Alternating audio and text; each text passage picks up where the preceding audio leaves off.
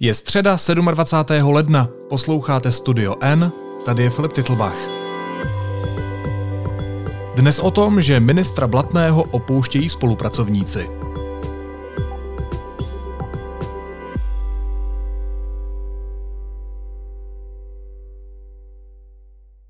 Podstatná otázka je, eh, že nejste jediný, kdo odešel z ministerstva zdravotnictví. Těch odchodů už je víc, takže eh, nás zajímá, proč, pravdu, proč ti lidé odcházejí. Prostě různí lidé mají eh, různé představy o svých spolupracovnících, což je respektu hodné. Mm-hmm. Pak, když to není, pak, když to není nějak jako vyjadřováno jako nějakou zástěrkou nebo něčím mm-hmm. jako mimo tu pravdu, ale je pravda, že odešlo několik odborníků, odešli, odešli uh, lidé z té, z té politické struktury a trošku by mě to taky znepokojovalo, ale fakt nevím, jako za ty ostatní já nemohu mluvit samozřejmě. No. Myslím si, že ministr by se svými náměstky měl mluvit a mm-hmm. ono to, je to ve všech mm-hmm. případech tak nebylo. Z ministerstva zdravotnictví v průběhu několika týdnů odešla řada lidí a spolupracovníků. Jako poslední zatím opustil úřad Alexi Šedo, který v pozici náměstka pro léčebnou péči zažil za pět měsíců své funkce celkem tři ministry. Co se na klíčovém úřadu v době pandemie děje? To zjišťovala naše reportérka Iva Bezděková. Ahoj Ivo. Ahoj.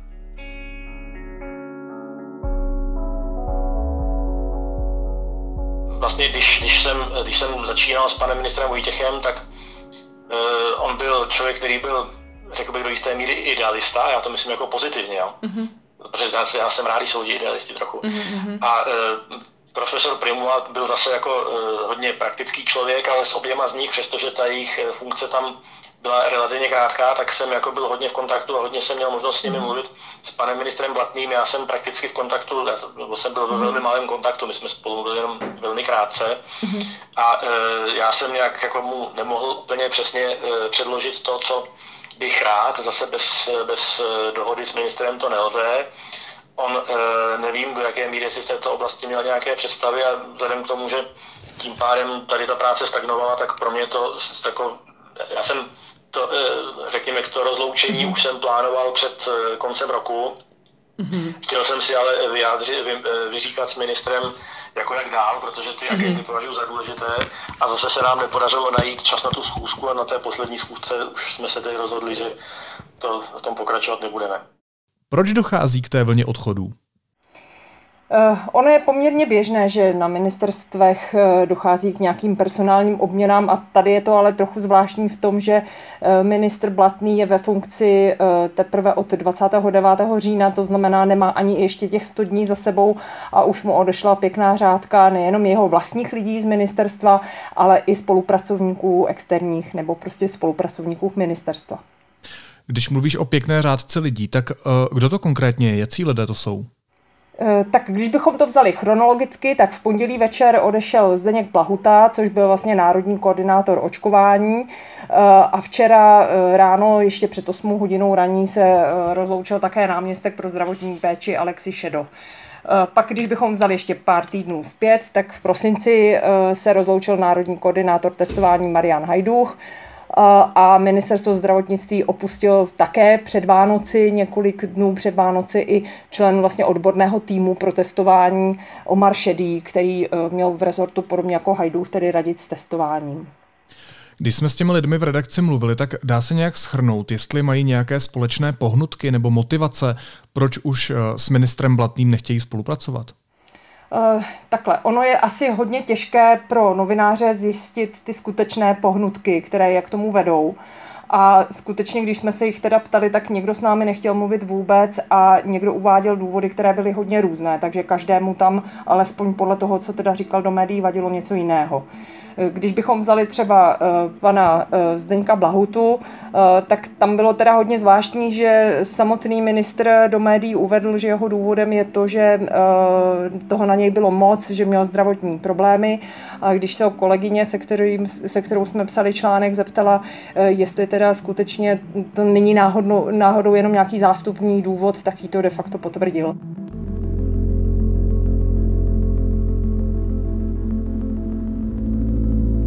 Takže tam byla evidentní nespokojenost eh, pana Blahuty už delší dobu s eh, tou náplní prácí, kterou dělal, protože vlastně on eh, médiím opakovaně říkal, že se nesmí vyjadřovat do médií, vlastně, že nemá, nemá proto povolení, což je hodně zvláštní, když má na starosti takhle klíčový úkol. Já možná doplním, že Zdeněk Blahuta byl národní koordinátor očkování a on potom eh, ten svůj odchod okomentoval slovy jsem strašně rád, že už to mám za sebou. Um, vlastně i když měl podle svých slov řídit největší logistickou akci v dějinách českého zdravotnictví, on sám o tom tak mluvil, tak si potom opakovaně stěžoval, eh, jak si říkala, že nesmí hovořit do médií. Jestli jsem to ale pochopil správně z té série textů, které už jste o tom eh, s dalšími kolegy v Deníku N napsali, tak jsem si z toho jako vyvodil, že že ten největší problém, nebo ten problém, který uh, řešilo mnoho lidí, kteří odešli z ministerstva zdravotnictví, byl určitý rozpor mezi politickým a odborným rozhodováním, protože velká část z nich byli odborníci. Přesně tak.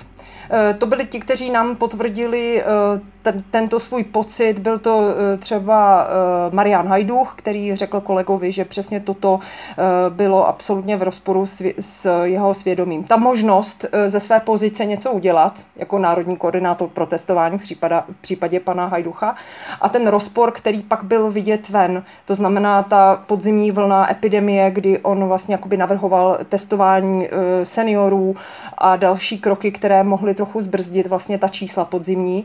Eh, takže to, zřejmě ta frustrace mezi, mezi tou možností udělat něco ve své funkci a tou realitou je vedla k tomu, že už se nemohli tedy podepisovat pod rozhodnutí, eh, která byla jménem ministerstva zdravotnictví vydávána.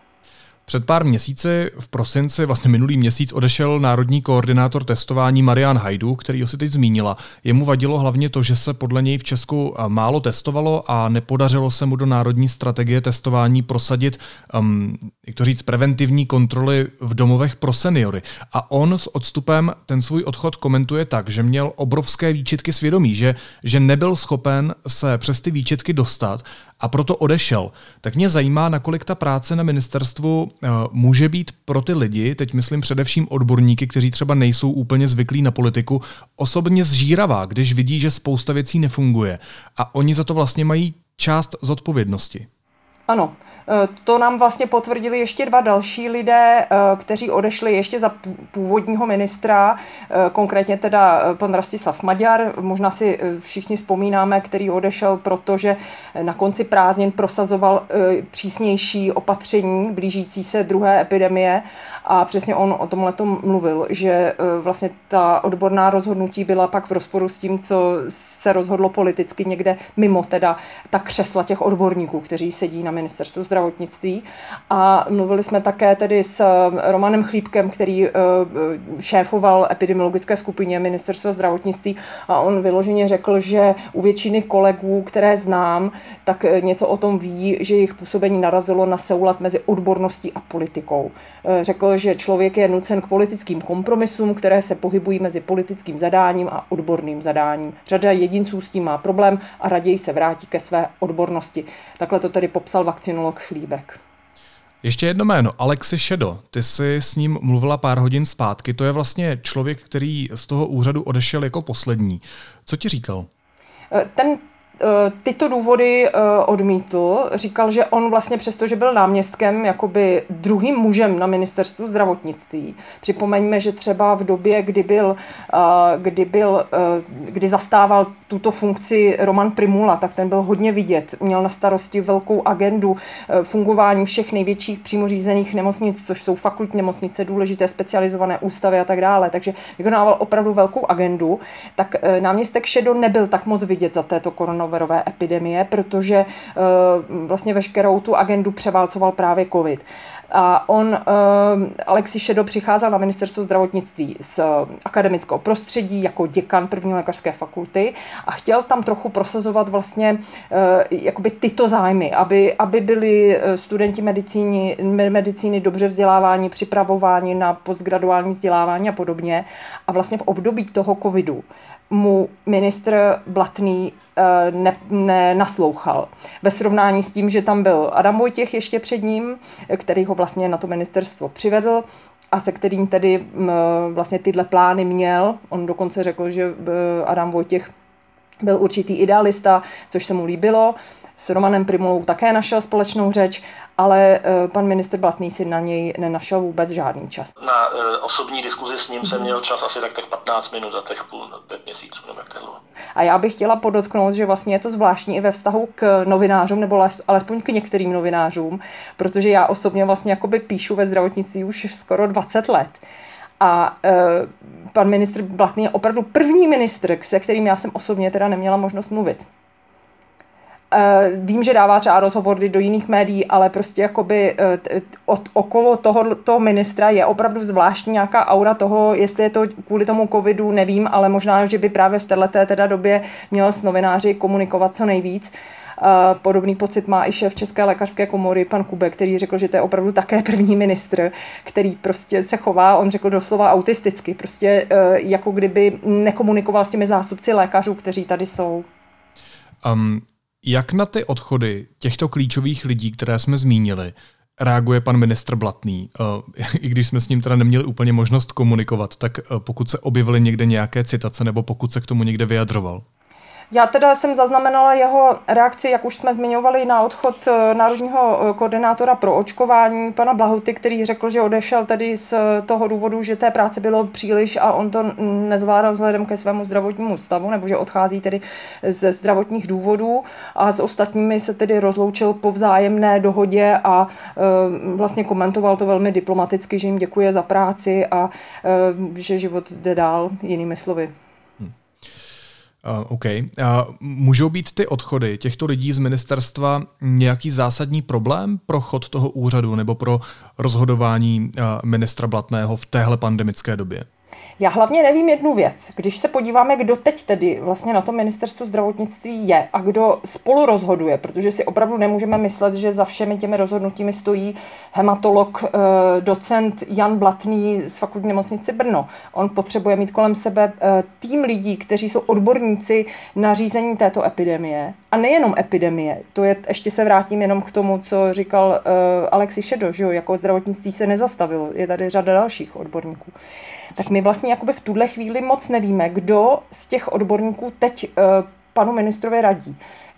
Kdo zbyl, tak je uh, pan profesor Vladimír Černý jako anesteziolog, který tam teď vlastně převzal agendu po panu uh, náměstku Šedovi, paní hlavní hygienička, Jarmila Rážová a, za, a šéf ÚZISu, šéf statistiků pan Dušek. A toto jsou tři klíčové osobnosti, nebo tři osobnosti, které, které tam vlastně jakoby na tom ministerstvu zbyly. A já teda osobně nevím o nikom dalším, kdo by, kdo by ministru pomáhal zvládat tuhle epidemii. A mně, mně to přijde hrozně málo. Zvlášť v době, kdy eh, teď je tady, tady ta nová mutace koronaviru. My jsme mluvili i ještě s dalšími odborníky, externími eh, poradci, kteří pomáhali tvořit toho podzimního psa, a oni také říkali, že zatím se na ně nikdo neobrátil, že by nějaká další spolupráce uh, mohla dál pokračovat. Tak uh, by mě samotnou zajímalo tedy, kdo teď te- bude tvořit ty další kritéria pro zvládnutí uh, této náročné doby, která nás čeká. To znamená, že jestli pan ministr našel náhradu za všechny, které jsme tady zmínili, to ještě nevíme. Bude muset najít nějakou náhradu a to, jestli ji našel, tak to samozřejmě ještě nevíme. Nedávno velkou část lidí eh, nejenom z odborné veřejnosti poněkud rozlobilo, když eh, ministr začal spochybňovat vlastní statistiky. Například, když řekl, že ve skutečnosti zemřela jenom třetina lidí na COVID. A těch komunikačních problémů byla celá řada za poslední týdny. Já jsem, a eh, nejenom od tebe, ale i od dalších novinářů z různých médií slyšel, že je tady i otřesná komunikace s mluvčí ministerstva zdravotnictví. Jak si vysvětlit, že to ministerstvo nekomunikuje, když by mělo být v krizi co nejotevřenější? To opravdu nevím. To je velký problém, který zmiňuje um, kde kdo. Už před časem o tom mluvil i opoziční poslanec Dominik Ferry, že by byl rád, kdyby mu to teda pan ministr vysvětlil, jak je možné, že uh, tiskové oddělení nekomunikuje tak, jak má. Uh, nejsem ta správná osoba, která by dala na tohleto odpověď ale jsi osoba, která se s tím musí jak se vyrovnávat. Jak se ti píše o uh, pandemii, o tom, co se děje na ministerstvu zdravotnictví, pak, když se věnuješ těmto tématům a s tebou uh, vlastně ne úplně otevřeně komunikuje mluvčí ministerstva zdravotnictví a neměla si pořád ještě uh, jaksi ani šanci se pobavit s ministrem? Tak vyznívá to potom hodně zvláštně, když uh, ta odpověď nepřijde zas na druhou stranu, abychom byli objektivní, tak uh, třeba ve většině případů se nějaké odpovědi dočkáme. Otázka je, jestli je to odpověď na tu otázku, na kterou jsme se ptali. Uh, takže nějaká, nějaká vyjádření tam jsou. Nemůžeme zase říct, že by, minister, že by tiskové oddělení vůbec nekomunikovalo. Ivo, možná ještě poslední otázka. Co na tu situaci říkají ti, kteří na ministerstvu zdravotnictví zůstávají? Eh, to jsou tedy eh, paní hlavní hygienička Rážová a eh, náměstek Vladimír Černý, Těch jsme se také zeptali, ale bohužel nám teda do závěrky neodepsali. Eh, zajímavé je, že vlastně s paní hlavní hygieničkou jsme úplně stejně jako s panem ministrem neměli eh, vůbec žádnou možnost osobně mluvit. Eh, přes, přes prázdniny ani na podzim neudělala si na nás čas, čas, což je teda velká škoda. To stejné je teda s panem náměstkem, přitom si myslím, že vlastně řada těch odborných otázek je právě na ně. Říká reportérka deníku N Iva Bezděková, která se u nás v redakci věnuje zdravotnictví. Ivo, moc ti děkuju. Také děkuju, naslyšenou. A teď už jsou na řadě zprávy, které by vás dneska neměly minout. Počet lidí, kteří se nakazili koronavirem celosvětově překročil 100 milionů, uvádí to Univerzita Johna Hopkinse, která vývoj pandemie dlouhodobě sleduje. Poprvé spolu telefonicky hovořili ruský prezident Putin a americký prezident Biden. Ten zdůraznil, že projekt plynovodu Nord Stream 2 je špatný pro Evropu a že Spojené státy podporují suverenitu Ukrajiny, se kterou je Rusko de facto ve válečném stavu. Ministři zahraničí zemí G7 a šéf diplomacie Evropské unie ve společném prohlášení vyzvali Rusko k propuštění Alexeje Navalného. Odsoudili i zadržení tisíců demonstrantů a novinářů během víkendových protestů na jeho podporu. V 75 letech zemřela herečka Hanna Maciuchová, podlehla rakovině. Poslední rozloučení se bude konat v rodinném kruhu. Milan Hnilička složil kvůli porušení protiepidemických opatření poslanecký mandát. Nahradí ho bývalý místostarosta Rakovníka Miroslav Samaš. Ve funkci šéfa Národní sportovní agentury Hnilička dál zůstává. A šesté dávky z lahvičky vakcíny proti COVID-19 od společností Pfizer a BioNTech musí Česko zaplatit. Smlouvy s farmaceutickými firmami jsou totiž na počet dávek a ne na počet ampulek. Ne vždy se přitom šestá dávka podaří zdravotníkům extrahovat.